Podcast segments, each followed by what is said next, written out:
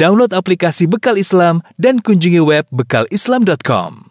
Kita panjatkan kepada Allah atas segala karunia yang Allah berikan kepada kita. Salawat dan salam semoga tercurahkan selalu kepada suri teladan kita, imam kita, nabi kita, junjungan kita Nabi Muhammad sallallahu alaihi wasallam dan juga kepada keluarganya serta seluruh sahabat beliau tanpa terkecuali. kita lanjutkan bahasan kita tentang sirah nabawiyah.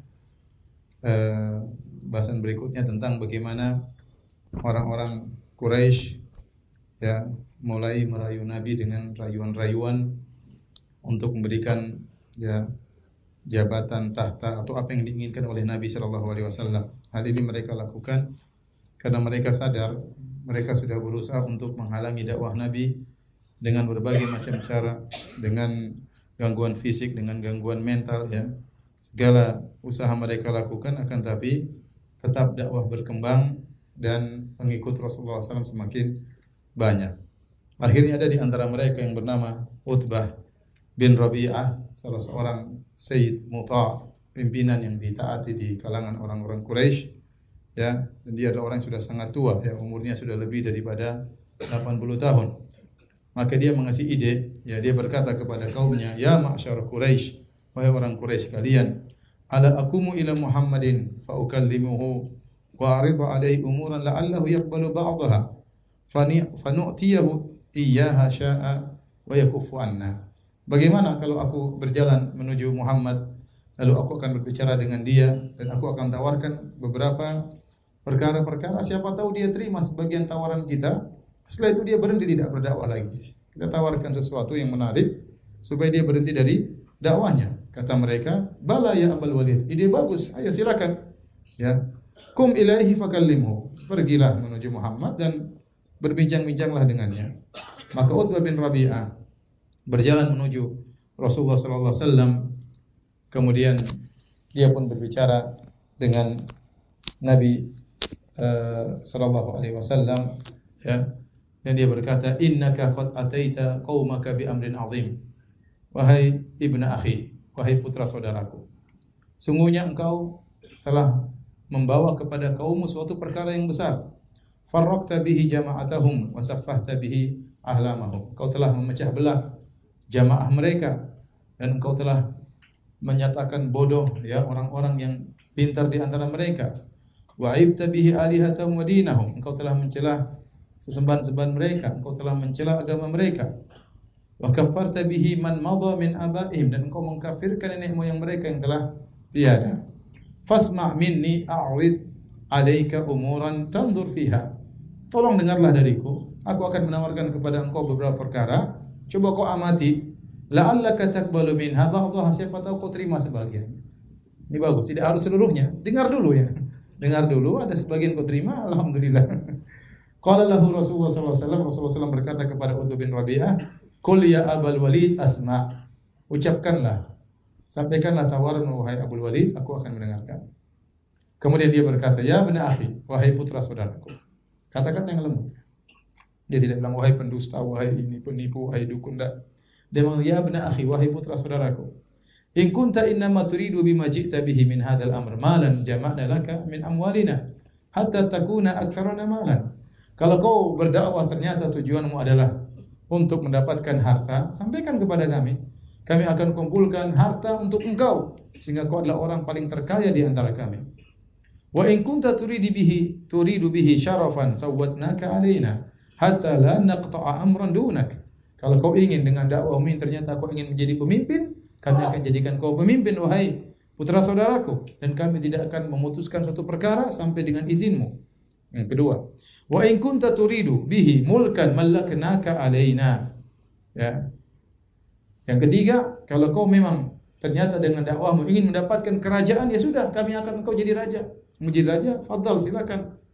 Yang keempat, wa in kana hadzal ladzi ya'tika ri'yan tarahu la tastati'u raddahu an nafsik, talabna laka tib. Kalau ternyata engkau berdakwah ini karena ada masalah, ya, ada sesuatu yang kau lihat, ada jin yang menggodamu atau kau sakit, maka kami akan datangkan dokter mengobati kamu.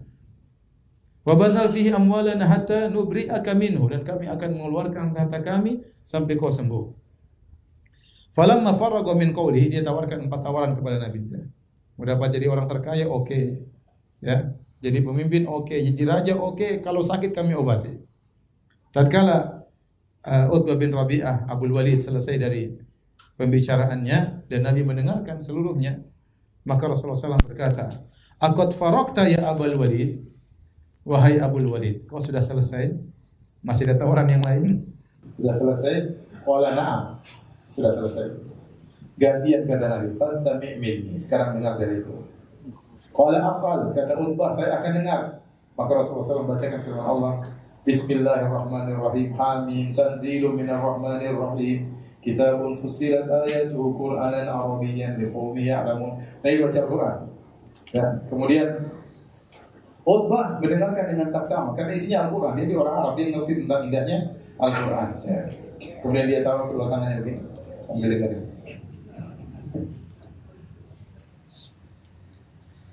Kemudian Rasulullah SAW sampai pada ayat sajidah Rasulullah SAW sujud. Kemudian Rasulullah SAW berkata, Qad sami'ta ya Abul Walid, ma sami'ta fa anta Kau sudah dengar apa yang kau dengar wahai Abul Walid? Terserah dirimu. Dan riwayat yang lain dari dalam kitab Dalail Nubuwah karya Al-Baihaqi, Rasulullah baca surat tersebut sampai Rasulullah SAW membaca a'radu faqul anzartukum sa'iqatan mithla sa'iqati 'adin wa thamud. Kalau mereka berpaling meninggalkan kau wahai Muhammad, sampaikanlah kepada mereka, aku peringatkan kepada kalian tentang hari lintar yang akan menghantam kalian sebagaimana yang telah menghantam kaum Ad dan kaum Thamud. Waktu sampai pada ayat tersebut, Utbah yang tadinya santai, dia pun bangkit ketakutan, kemudian dia meletakkan tangannya di mulut Nabi SAW. Kata dia, demi Allah, diam, diam wahai Muhammad. Diam, diam. Dia takut ya. Hadirin dan hadirat yang dirahmati Allah Subhanahu wa taala. Setelah mendengar itu semua, tawarannya gagal seluruhnya, kemudian Utbah bin Rabi'ah pulang ke kaumnya. Misi gagal. Dia pulang. Waktu dia datang menuju kaumnya, kaumnya pada ngomong di antara mereka. Nah, billah laqad ja'akum Abul Walid bi alladhi dhahaba bihi. Saya bersumpah dengan nama Allah itu Abul Walid datang dengan wajah yang lain. Sudah berubah dia.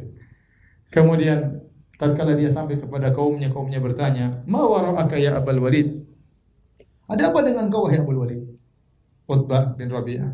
Maka dia berkata, ya, "Wara'i anni sami'tu qaulan." Tadi saya mendengar suatu perkataan.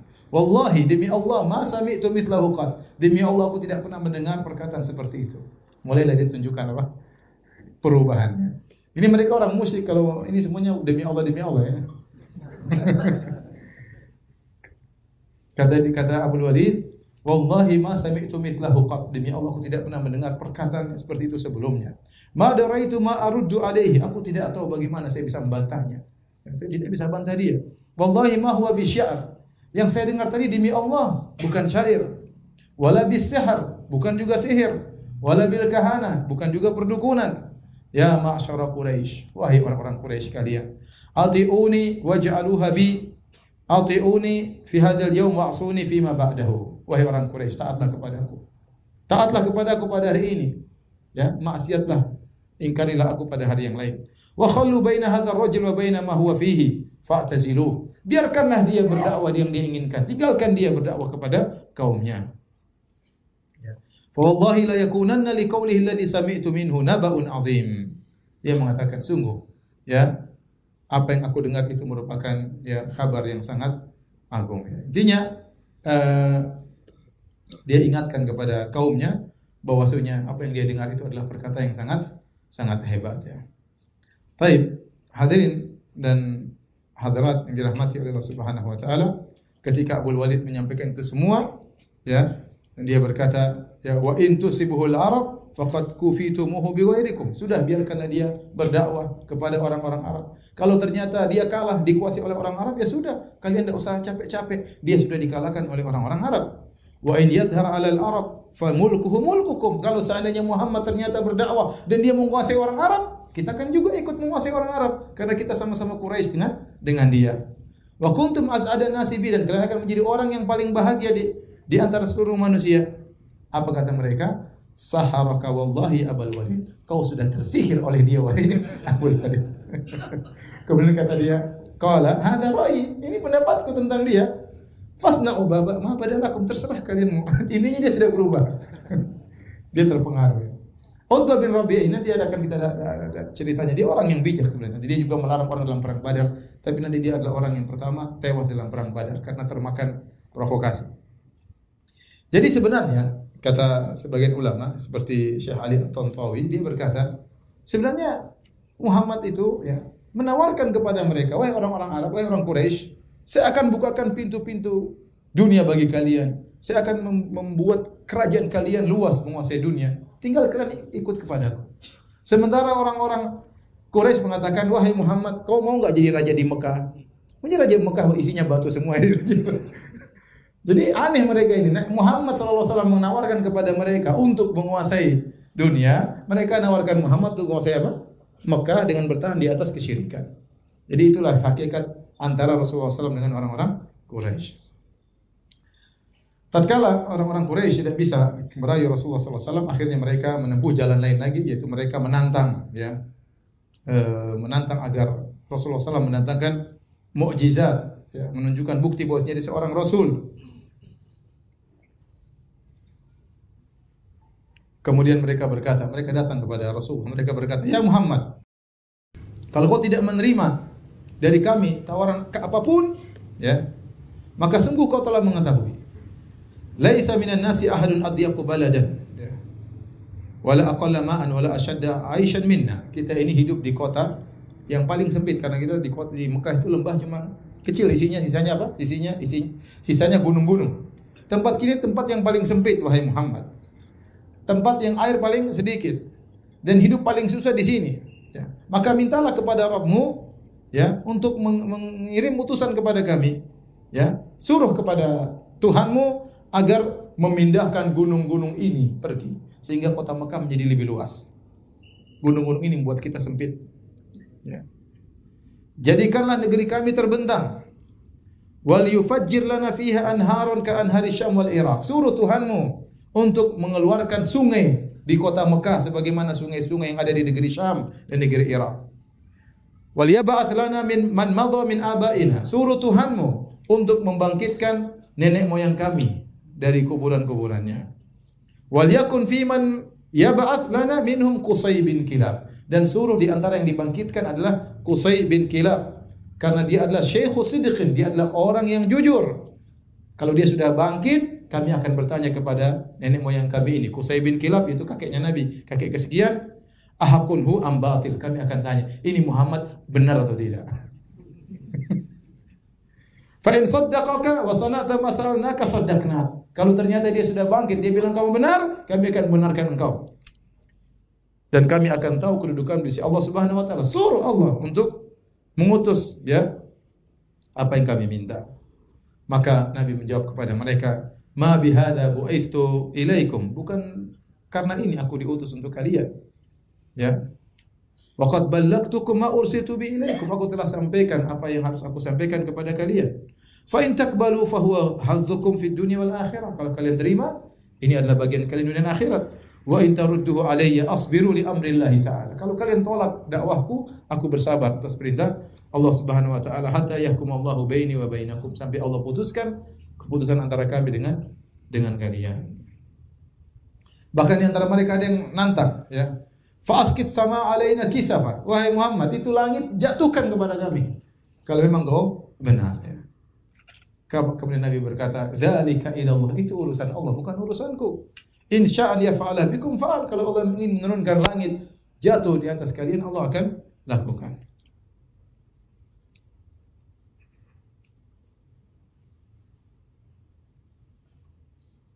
Intinya permintaan mereka semuanya tidak dituruti oleh Rasulullah sallallahu alaihi wasallam ya. Sampai di antara mereka ada yang berkata juga yaitu Abdullah bin Abi Umayyah Al-Makhzumi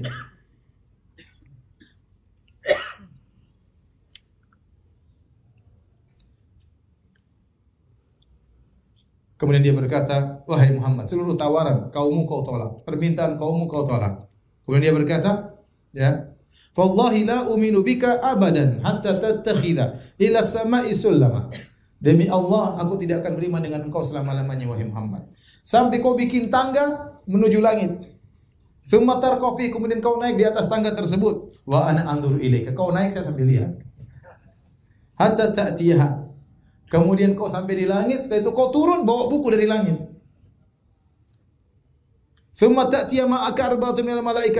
Kemudian kau turun bawa empat malaikat mempersaksikan kau di atas kebenaran.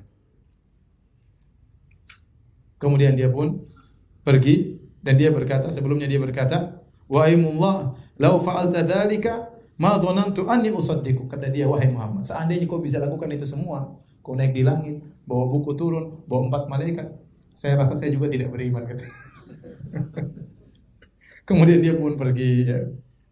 Itulah kemudian turun firman Allah Subhanahu wa taala ya tentang hal ini wa qalu laula unzila alaihi malak mereka berkata seandainya malaikat turun bersama Muhammad walau anzalna malakan laqudil amru thumma la yunzarun seandainya Allah turunkan malaikat bersama Muhammad maka perkaranya sudah selesai dan mereka akan diadab dan tidak ditunda-tunda Kemudian mereka bilang, "Ya Muhammad, ini bagaimana ya? Kalau Anda rasul, Suruh Tuhan mau datangkan rizki. Ngapain kau kerja ke pasar? Ngapain kau jalan-jalan di pasar? Ya. Turun firman Allah Subhanahu wa taala, "Wa qalu ma li hadzal rasul ya'kulu at-ta'ama wa yamshi fil aswaq. Laula unzila ilaihi malakun fayakuna ma'ahu nadhira." Rasul macam apa ini jalan-jalan di pasar? Makan makanan jalan di pasar ya. Seandainya diturunkan bersama dia malaikat, kemudian memberi peringatan bersamanya. Au yulqa kanzun Seandainya dia memang rasul harusnya diturunkan ya harta benda yang banyak baginya. Au takunu lahu jannatun ya'kulu minha. Harusnya dia tidak usah kerja di pasar, tidak usah jalan di pasar, dia punya kebun-kebun yang yang luas, dia makan dari kebun-kebun tersebut. Wa qala adh-dhalimuna in tattabi'una illa rajulan mashura. Maka orang zalim berkata, sungguhnya yang kalian ikuti hanyalah seorang ya yang tersihir. Mereka juga berkata, "Wa qalu lan nu'mina laka hatta tafjura lana minal ardi yanbu'a." Allah turunkan ayat-ayatnya tentang ejekan mereka. Mereka berkata, "Kami tidak akan beriman kepada engkau wahai Muhammad sampai kau keluarkan dari bumi ya mata air atau sungai-sungai Au takuna laka jannatun min nakhilin wa inabin fatufajjira al-anhara khilalaha tafjira. Atau kau punya kebun, kebun korma, kebun anggur, di sela-sela kebun tersebut ada sungai-sungai yang mengalir. Au tusqita sama kama zamta alaina kisafa. Atau kau jatuhkan langit ke atas kami. Au ta'tiya billahi wal malaikati qabila. Aku kau datangkan Allah dan malaikat berhadapan dengan kami. Au yakuna laka baitun min zukhrufin. Atau kau punya Eh, rumah dari rumah yang sangat mewah. Au tarqa fis sama'i wala nu'minu liruqiyyaka hatta tunazzila alaina kitaban naqra'u. Atau kau naik di atas langit dan kami tidak akan beriman kepada engkau sampai kau turunkan dari langit buku yang kami bisa baca. Kata Allah, Kul subhana rabbi, hal kuntu illa basyaran rasula. Katakanlah, maha suci Rabbku, aku ini hanya manusia biasa. Aku tidak punya kemampuan mengeluarkan apa? Air, jadikan sungai, naik ke atas langit, turunkan buku. Aku hanya seorang Rasul. Baik. Hadirin dan hadirat yang hadirat subhanahu wa ta'ala kita masuk pada uh, kisah berikutnya tentang hijrah kedua ke negeri Habasyah. Hijrah kedua ke negeri Habasyah. Tatkala mereka gagal ya merayu Nabi SAW dan mereka juga menantang Nabi namun Nabi tidak memperdulikan ya. Karena kalau Nabi penuhi permintaan mereka kata para ulama, kalau Nabi penuhi permintaan mereka, kemudian diturunkan malaikat, kemudian dikeluarkan sungai-sungai. Kalau mereka tetap tidak beriman, maka mereka akan diadab dan Nabi tidak mau. Kalau mereka tidak beriman setelah diturunkan mukjizat-mukjizat, maka mereka langsung bakalan diadab dan Nabi tidak ingin itu terjadi. Oleh karenanya Allah tidak memenuhi per permintaan mereka. Setelah mereka berusaha menghalangi dakwah Nabi dan mereka tidak berhasil, akhirnya mereka meningkatkan ya eh, apa namanya penindasan kepada para sahabat ya. Kemudian akhirnya sampailah Nabi SAW menyuruh para sahabat untuk berhijrah kembali ke negeri Habasyah. Maka berangkatlah sebagian sahabat di antaranya Ja'far bin Abi Thalib menuju ke negeri Habasyah untuk kedua kalinya mereka meninggalkan kota Mekah yang di situ ada Ka'bah dan itulah tanah haram. Mereka harus pergi ke negeri kafir, negeri Habasyah, negerinya orang-orang Nasara. Semua itu mereka lakukan meninggalkan negeri mereka ke negeri yang lebih miskin, yang bukan negeri Arab, yang mungkin lebih gersang dari negeri mereka, lebih sulit, tetapi mereka bisa mudah beribadah kepada Allah Subhanahu wa taala. Mereka tinggalkan dunia, yang penting bisa beribadah kepada Allah dengan bebas di negeri tersebut. Mereka berhijrah pimpinan mereka adalah Ja'far bin Abi Thalib, saudaranya Ali bin Abi Thalib. ya radhiyallahu taala anhum ajma'in. Hadirin dan hadirat yang mati Subhanahu wa taala, ya. Di antara ada seorang sahabat yang juga berhijrah menuju ke negeri Habasyah yang bernama Khalid bin Hizam radhiyallahu anhu, yaitu saudaranya Hakim bin Hizam. Hakim bin Hizam ini uh, dan Khalid bin Hizam adalah ponakannya uh, Khadijah radhiyallahu taala uh, anha. Cuma Hakim bin Hizam sudah masuk Islam, uh, Hakim bin Hizam belum masuk Islam, Khalid bin Hizam sudah masuk Islam dan dia kemudian berhijrah ke negeri Habasyah. Akan tapi di tengah jalan dia disengat oleh ular dan meninggal di dunia. Di tengah jalan menuju negeri Habasyah, belum sampai ke negeri Habasyah di tengah jalan dia disengat oleh ular berbisa dan akhirnya meninggal dunia. Maka di antara ayat yang bercerita tentang kisah ini firman Allah wa man yakhruj min baitihi muhajiran ila Allah wa rasulih thumma yudrikuhu al-maut faqad waqa ajru ala Allah wa kana Allahu ghafurur rahim Kata Allah barang siapa yang keluar dari rumahnya dalam rangka berhijrah kepada Allah dan Rasulnya, kemudian dia meninggal di tengah jalan, faqad waqa ajru ala Allah, telah wajib pahalanya sampai kepadanya. Kenapa? Meskipun belum sampai ke negeri hijrah, tapi dia sudah berjalan menuju ke sana. Meskipun meninggal tengah jalan dia sudah dapat pahala berhijrah. Wa kana Allahu ghafurur rahima. Dan Allah Subhanahu wa taala Maha Pengampun lagi Maha uh, penyayang. Kemudian orang-orang Quraisy ya mulai bikin ulah ya. Mereka ingin memprovokasi Raja Najasyi mengirim dua utusan orang-orang hebat, provokator ulung. Yang pertama adalah Amr bin As radhiyallahu anhu masih kafir, orang cerdas ya. Amr bin As ini orang cerdas ya. Makanya tatkala terjadi perselisihan antara Muawiyah uh, bin Abi Sufyan dengan Ali bin Abi Thalib, maka mereka mengirim dua utusan, masing-masing satu utusan. Ali bin Abi Thalib mengirim Abu Hasan al-Asy'ari, Muawiyah mengirim Amr bin As dan tidaklah dia memilih kecuali orang yang cerdas. Dan Amr bin As ini dipilih juga dulu oleh Abu Jahal sebagai utusan menuju ke mana? Ke negeri Habasyah. Kenapa? Orang yang cerdas. Cerdas dan pintar ngomong. Provokator ulung ya. Waktu ini masih musyrik. Maka dikirimlah mereka pilih dua orang Amr bin As dan Abdullah bin Abi Rabi'ah. Kemudian dikirim oleh orang Quraisy untuk merayu Raja Najasyi agar menyuruh pulang orang-orang e, kaum muslimin yang di sana. Kemudian mereka bawakan hadiah-hadiah yang banyak buat Raja Najasyi dan juga pembesar-pembesarnya. Dan di antara hadiah yang mereka paling suka itu kulit. Mereka suka apa? Kulit. Dan ini dalil bahwasanya mereka Habasyah atau Ethiopia negara miskin ya. Kalau negara kaya mungkin sukanya apa? Emas, perak. Mereka sukanya apa? Kulit ya. Jadi inti maksud saya para sahabat berhijrah dari kota Mekah yang kaya menuju kota yang miskin, negeri Habasyah. Namun mereka lakukan untuk beribadah kepada Allah Subhanahu wa taala. Dan Amr bin As pintar, begitu dia sampai ke negeri Habasyah, dia tidak langsung menuju ke negeri Najasyi. Dia bawa hadiah-hadiah dia berikan dulu kepada pembesar-pembesar. Mau di ini dulu apa? Dia disogok, disogok. Kemudian dia kumpulkan, kumpulkan pembesar-pembesar Raja Najasyi. Kemudian dia berikan hadiah dia kepada mereka dan dia ngomongi satu-satu kepada pembesar-pembesar tersebut. Kata Amr bin As ya. Innahu qad dawa ila baladil malik minna ghilmanun sufaha. Kata mereka Amr bin As dan Abdullah bin Abi Rabi'ah, wahai pembesar-pembesar negeri Habasyah, pembesar-pembesarnya Najasyi. Sungguhnya telah masuk di negeri sang raja, itu Raja Najasyi, anak-anak muda goblok-goblok dari negeri kami mereka itu anak-anak muda, bodoh-bodoh, sufaha. Mereka lari dari negeri kami, masuk ke negeri raja kalian. Faraku dina kaumihim. Mereka meninggalkan kaum mereka di Mekah dan mereka meninggalkan agama nenek moyang mereka. Walam yadkhulu fi dinikum. Lihat provokasinya. Mereka meninggalkan agama kami dan mereka tidak masuk di agama kalian.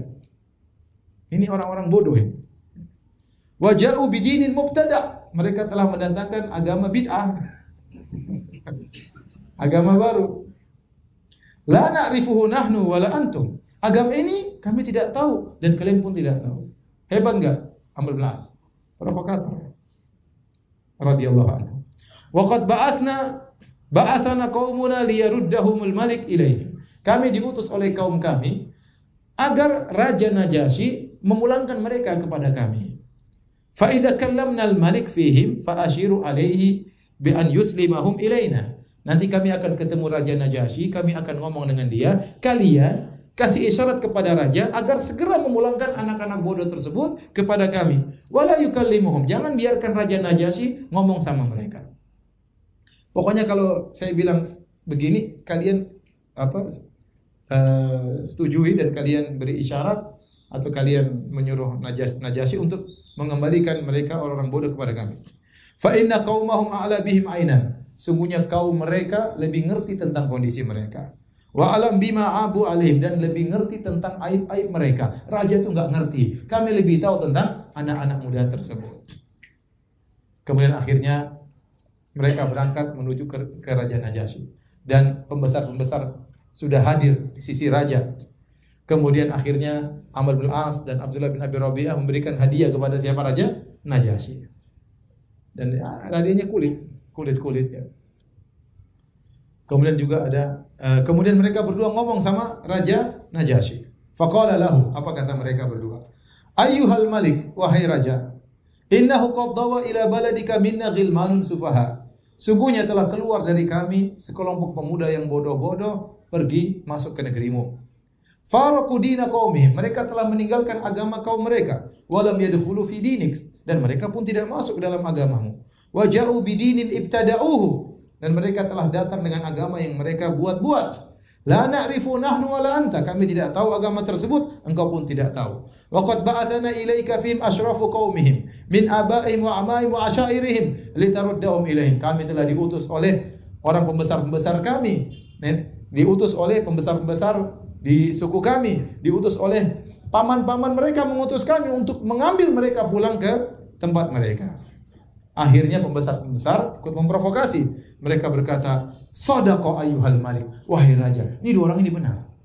Sudah disogok dari awal. ini dua orang benar. Kaumuhum ma'ala bihim ainan. Sungguhnya kaumnya, kaum mereka lebih ngerti tentang mereka. Lebih tahu tentang aib mereka. Fa aslimhum ilaihima. Serahkanlah anak-anak muda tersebut kepada dua orang ini falyaruddahum ila biladihim qaumihim agar mereka berdua mengembalikan anak-anak muda tersebut kepada kaumnya. Faghadiban Najasyi. Najasyi marah waktu itu. Dia tahu dia tidak mau diajarin sama mereka. Ya. Dan dia tidak mau menerima perkataan mereka. Dan dia bersumpah tidak akan menyerahkan orang yang telah dia bersandar kepada dia, minta pertolongannya yang telah bersandar ke negerinya. Saya tidak akan serahkan mereka kata Raja Najasyi. Kata Raja Najasyi, panggil mereka. Saya ingin ngomong dengan mereka. Dan ini yang dikhawatirkan oleh Amr bin As. Aduh, kalau raja sudah ngomong sama mereka repot. Dan raja ingin mendengar dari dua belah pihak. Akhirnya Raja Najasyi mengutus utusan memanggil para sahabat Nabi. Para sahabat jadi bingung. Wah ini bahaya. Ada Amr bin As, ada Labib bin Rabi'ah. Kita diundang, kita mau ngomong apa? Nanti kalau ditanya-tanya tentang agama kita gimana? Akhirnya mereka bersepakat kita harus jujur. Apa pun yang terjadi, terjadilah. Yang penting kita harus apa? Jujur. Kainan mahwa kain. Apa yang terjadi kita tidak peduli. Akhirnya datanglah para sahabat. Dipimpin juru bicaranya adalah Ja'far bin Abi Talib. Ya, yang disebut dengan Ja'far At-Tayyar. Ja'far At-Tayyar yang dia meninggal dalam perang Mu'tah. Di mana kedua tangannya putus sehingga Allah menggantikan dengan sayap dia terbang di surga radhiyallahu anhu. Raja Najasyi sudah mengambil maklumat wawasan dari Amr bin As. Maka dia bertanya kepada Ja'far, "Ma hadha ad-dinul ladzi qad faraktum fihi qaumakum?" Ini agama apa yang kalian bawa? Kalian telah meninggalkan nenek moyang kalian, meninggalkan suku kaum kalian. Walam tadkhulu fi dini dan kalian tidak masuk dalam agamaku. Wala dini ahadin minal millah dan kalian tidak masuk dalam agama-agama yang ini agama apa ini? Terkena juga siapa namanya? Najasyi. Ja'far yang berbicara. Faqala. Yang dia bicara seadanya, tidak ada yang ditutupi. Ayuhal malik dengan kata-kata yang halus, dengan kata-kata penghormatan. Wahai sang raja. Jadi kita kalau bicara sama orang lihat kondisi kok. Dia menteri kita sebut jabatannya, kalau dia raja kita sebut apa? Jabatannya Rasulullah SAW saja kalau kirim surat kepada Heraklius padahal dia musyrik kata Nabi ila azimir Rum kepada penguasa negeri Romawi. Sebutkan apa? Nazilun nas manazilahum. Tempatkanlah manusia dengan kedudukan mereka. Kalau dia berkedudukan kita tidak boleh hina, kita sebutkan kedudukannya. Ya. Maka kata uh, Ja'far bin Abi Thalib, "Ayyuhal malik, wahai sang raja." Ya, cara ini juga Ja'far cerdas ya. Sebelum dia menyampaikan apa itu agama mereka, diceritakan tentang nikmat yang dia rasakan. Bagaimana kondisi mereka sebelum datang Islam dan setelah datang Muhammad sallallahu alaihi wasallam. Maka dia berkata ayuhal malik wahai sang raja. Kunna kauman ahla jahiliyah, kami dahulu orang-orang jahil, zaman jahiliyah. Na'budul asnam, kami menyembah berhala. Dan orang-orang Nasrani tidak suka menyembah berhala. Dia lihat pada titik kesepakatan dulu. Kunna ahla jahiliyah. Kami dahulu orang jahiliyah. Kami menyembah berhala. Wa na'kulul maita, kami makan bangkai. Orang Nasrani juga tidak makan apa? Bangkai. Wa na'til fawahish dan kami melakukan macam-macam keburukan keji, perzinahan dan yang lainnya. Dan orang Nasrani juga tidak demikian. Wa naqta'ul arham, kami dulu memutuskan silaturahmi. Wa nusi'ul jiwar dan kami berbuat buruk kepada tetangga. Wa ya'kulul qawiyyu minna dhaif, yang kuat makan yang lemah. Hukum riba berlaku. Fakunna ala dhalik. Kami terus dalam kondisi demikian. Hatta ba'athallahu ilaina rasulan minna. Sampai Allah utus kepada kami seorang rasul dari golongan kami. Na'rifu nasabahu wa sidqahu. Kami sudah kenal sebelumnya tentang nasabnya, kami sudah kenal sebelumnya tentang kejujurannya, wa amanatahu wa afafahu dan kami sudah kenal tentang amanahnya, bagaimana akhlaknya yang mulia. Fada'ana ilallah. Maka dia menyeru kami menuju kepada Allah. Liunwahidahu wa na'budahu. Agar kami mentauhidkannya dan agar kami menyembah Allah semata. Wa nakhla ma kunna na'budu nahnu wa abauna dan dia menyuruh kami untuk meninggalkan apa yang disembah disembelih di apa disembah dulu oleh kami dan disembah oleh nenek moyang kami min dinihi minal hijar wal authan kami dulu menyembah batu menyembah berhala wa amara nabi siddiqal hadis dia sebutkan tentang indahnya Islam ini rasul nyuruh kami untuk jujur wa adail amanah. Ini Rasul menyuruh kami untuk amanah. Wa silaturahim. Ini Rasul menyuruh kami untuk menyambung silaturahmi. Wa husnil jiwar untuk berbuat baik kepada tetangga. Wal kafi anil maharim wad dima. Ini Rasul menyuruh kami untuk menjauhkan diri dari perkara yang haram. Jangan sampai menumpahkan darah. Wa nahana anil fawahish. Ini Rasul menyuruh melarang kami untuk berzina. Wa qawli zur. Ini Rasul melarang kami untuk berdusta. Wa akli yatim. Ini Rasul melarang kami untuk makan harta anak yatim. Wa qadhfil muhsanat. Ini Rasul melarang kami untuk menuduh wanita baik-baik dengan tuduhan yang tidak-tidak. Wa amarana an na'budallaha wahdahu. Dan dia perintahkan kami untuk mentauhidkan Allah. Kami tidak sembah kecuali Allah semata. La nusyriku bihi syai'a. Dan kami tidak boleh berbuat syirik sama sekali. Wa amarana bis salat wa zakat. Dia terus mumpung disuruh ngomong. Terus kesempatan suruh berhenti repot. Satu menit habis. Repot. Wa amarana bis salat. Ini Rasul nyuruh kami untuk salat, untuk bayar zakat. Wa adada alaihi umur Islam. Terus dia ngomong. Siapa? Ja'far bin Thalib. Ini menunjukkan dia cerdas. Kalau nggak cerdas, uh, uh, anu raja, uh, uh, uh, repot. Waktu habis. Segera disuruh pulang ke Mekah. Jadi memang Ja'far bin Thalib ini orang cerdas. Ya. Kemudian dia berkata setelah dia jelaskan dengan panjang lebar tentang ajaran Nabi, dia berkata, "Fasaddaqnahu wa amanna bihi." Kami pun membenarkannya dan kami beriman kepadanya. Wattaba'nahu ala ma ja'a bihi min Allah. Kami ikuti ajaran yang dia bawa dari Allah Subhanahu wa taala. Fa'abadna Allah wahdahu. Kami pun mentauhidkan Allah. Kami hanya menyembah Allah. Falam nusyrik bihi syai'a. Kami tidak berbuat syirik sama sekali. Wa harramna ma harrama alaina. Kami haramkan apa yang diharamkan atas kami. Wa ahlalna ma ahlalana. Apa yang dia halalkan kami halalkan. Fa'ada alaina qaumuna. Akhirnya kaum kami berbuat zalim kepada kami. Masya Allah caranya. Fa'adzabuna, mereka siksa kami. Saatnya sekarang curhat. Fa'adzabuna wa fatanuna an dinina, mereka paksa kami untuk meninggalkan di agama kami. Mereka siksa kami. Liyarudduna ala ibadatil awthan agar kami kembali ke zaman jahiliyah untuk menyembah berhala. Wa nastahilla ma nastahil minal khaba'ith agar kami melakukan perbuatan-perbuatan keji dahulu. Bayangkan bagaimana pintarnya siapa? Ja'far bin Thalib. Falamma qaharuna. Lihat. Perkataan indah sekali kata dia. Tatkala mereka mendolimi kami, tatkala zolamuna, mereka menyiksa kami, wahalu bainana wa baina dinina, mereka menghalang kami dari agama kami. Kharajna ila biladika, maka kami pun lari ke negeri Anda wahai raja. Wahtarnaka ala man siwak. Kami pilih engkau, kami tidak pilih yang lain. Subhanallah. Lihat. Lihat Ja'far bin Abi Thalib. Waragutna fi jiwari, kami senang bisa berada dalam lindunganmu. Warajauna alla nuzlama indaka ayyuhal malik. Kami berharap kami tidak akan dizalimi selama kami berada di sisimu. Bayangkan. Najasyi berkata, Hal ma'aka mimma ja'a bihi anillahi syai'? Apakah ada yang kau bawa bersamamu yang datang dari Allah Subhanahu wa taala sesuatu ayat atau yang lainnya? Faqala lahu Ja'far, "Na'am." Iya. Faqala lahu Najasyi. Najasyi berkata, "Faqra alayya, bacakan apa yang kau tahu tentang agama Allah." Maka kemudian Ja'far bin Thalib membaca kafaya ain sin. Sal. Dzikru rahmati rabbika abadahu Zakaria. Dia baca surat apa? Maryam. Namanya utusan harus pintar ngomong. Baca. Uh, Qul huwallahu ahad. Enggak ada yang lain turun ke hafal. Dan ini cerdasnya Raja Najasyi. Kenapa? Dia tidak baca Qul huwallahu ahad enggak, tapi dia baca surat yang berkaitan dengan Nabi Isa alaihissalam. Karena dalam surat Maryam itu ada kisah Maryam, kisah siapa? Isa dan mereka orang Nasrani tahu tentang Maryam, tentang Isa, tentang Zakaria. Maka cerdas dia bacakan surat apa? Maryam. Dia baca, dia baca fabakan Najasyi, maka Najasyi pun menangis. Hatta khadallat lihyatu sampai jenggotnya seluruhnya basah. Wabakat asal kifatuhu dan pendeta-pendeta di sekitarnya pun pada menangis. Hatta akhdhalu lihahum sampai membasahi jenggot-jenggot mereka. Raja Najasyi berjenggot, pendeta-pendeta juga apa? Berjenggot. Sampai sekarang Santa Claus masih berjenggot. Hina sami'u ma tala alaihim tatkala mereka mendengar bacaan Rasulullah bacaan Ja'far alaihi radhiyallahu anhu. Thumma qala an-Najasyi. Kemudian Najasyi berkata, "Inna hadha walladhi ja'a bihi Musa la yakhruju min miskatin wahidah." Sungguhnya apa yang kau baca ini dengan apa yang pernah dibawa oleh Musa keluar dari sumber yang sama.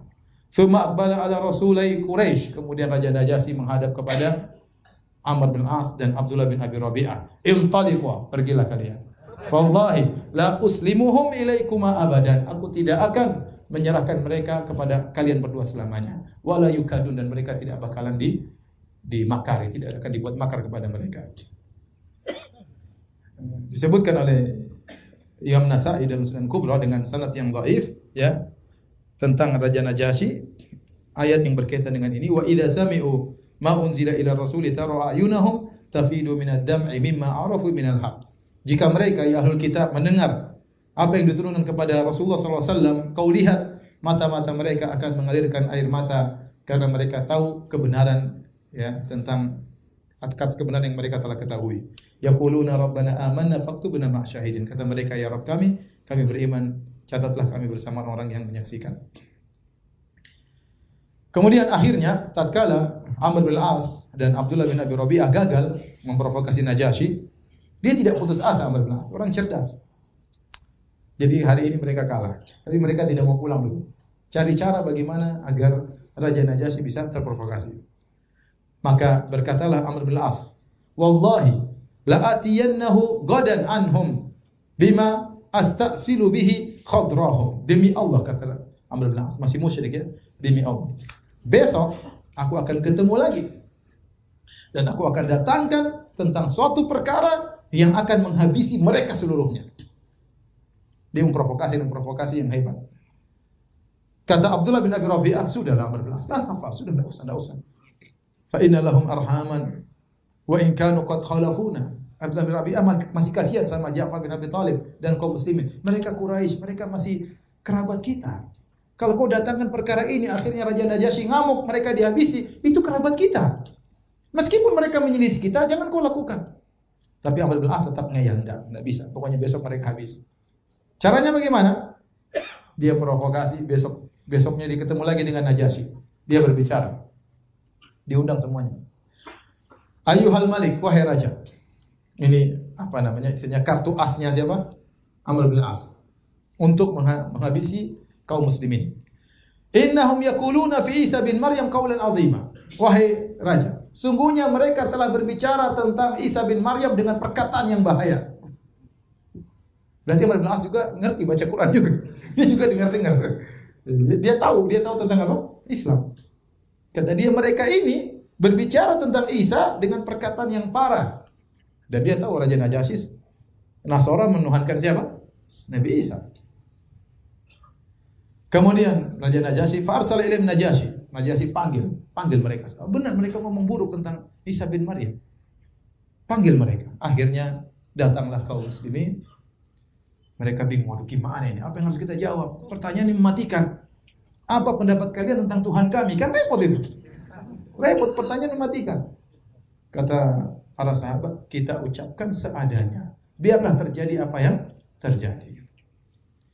Kemudian tatkala mereka masuk ketemu Najasyi, maka pertanyaan langsung ditujukan kepada mereka. Itu the point. Mada taquluna fi Isa bin Maryam?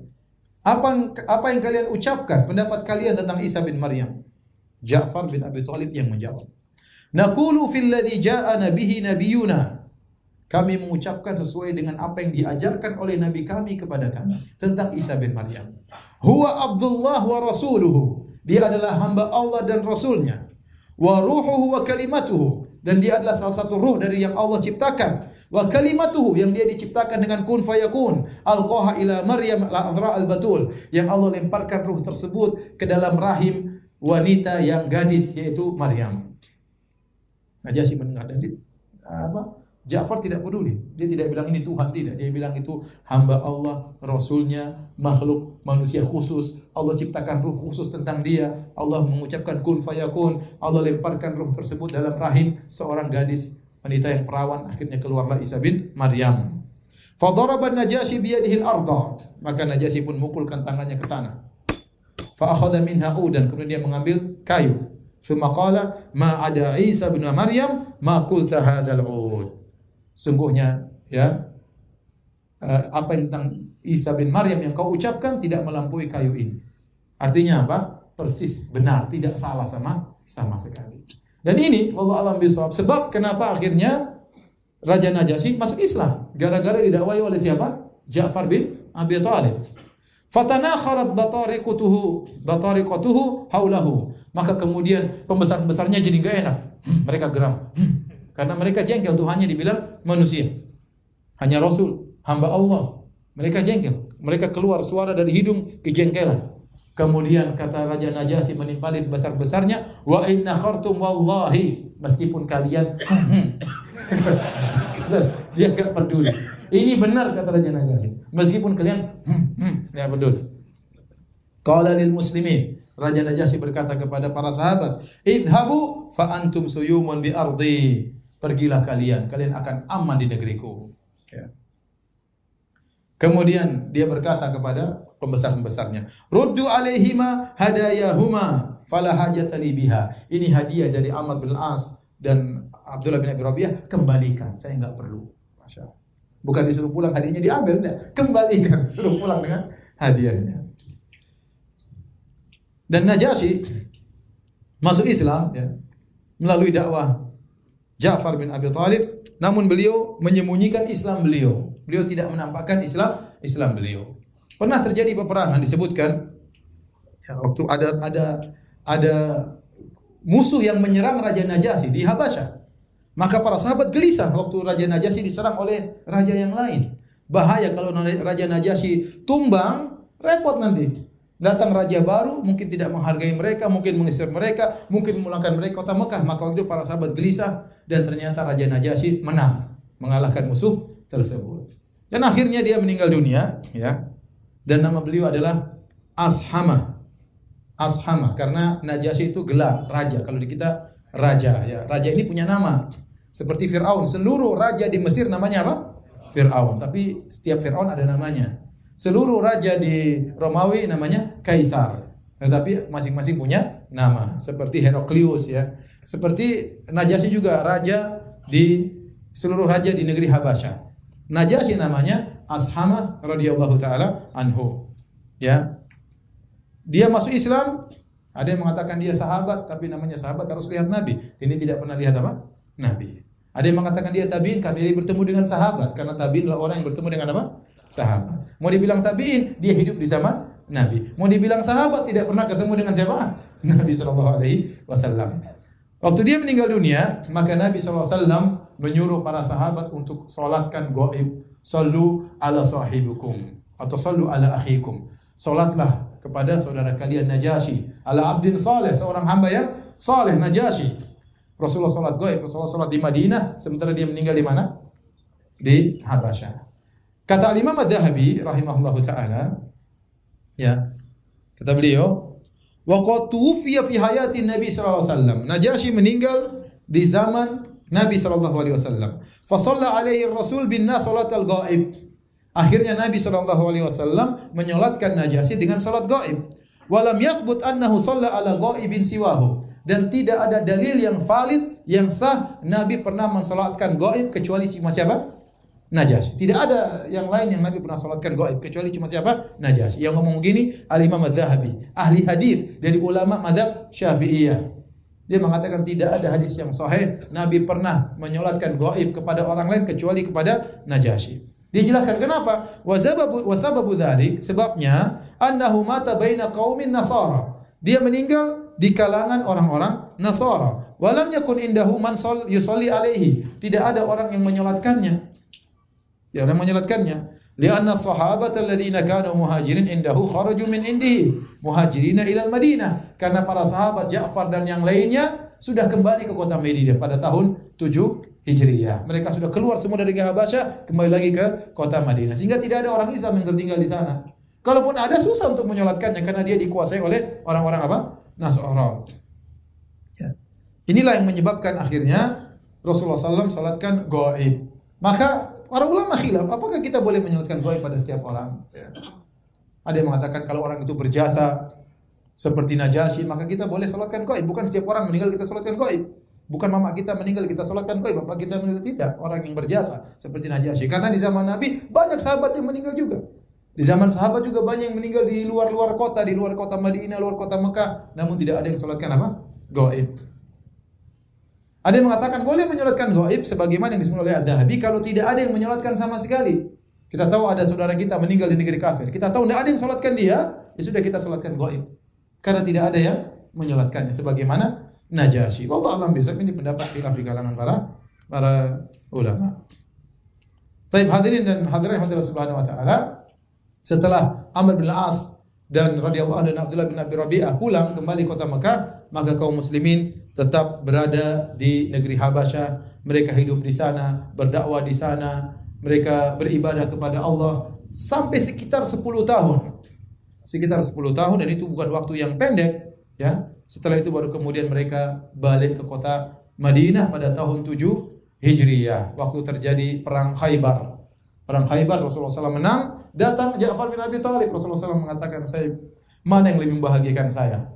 Apakah menang dalam perang Khaybar atau bertemu dengan siapa? Ja'far bin Abi Talib radhiyallahu taala anhu. Mereka lah orang-orang yang disebut dengan uh, apa namanya ashabul hijratain, berhijrah dua kali. Hijrah ke negeri Habasyah dan hijrah ke mana? Kota Madinah. Allah turunkan firman Allah tentang mereka wasabiqunal awwaluna minal muhajirin wal ansar walladzina tabauhum bi ihsanin radhiyallahu anhum wa radu an dan orang-orang yang pertama kali masuk Islam di awal-awal Islam dari kalangan kaum muhajirin kaum ansar dan yang mengikuti mereka dengan kebaikan Allah ridho kepada mereka dan mereka pun ridho kepada Allah Subhanahu wa taala.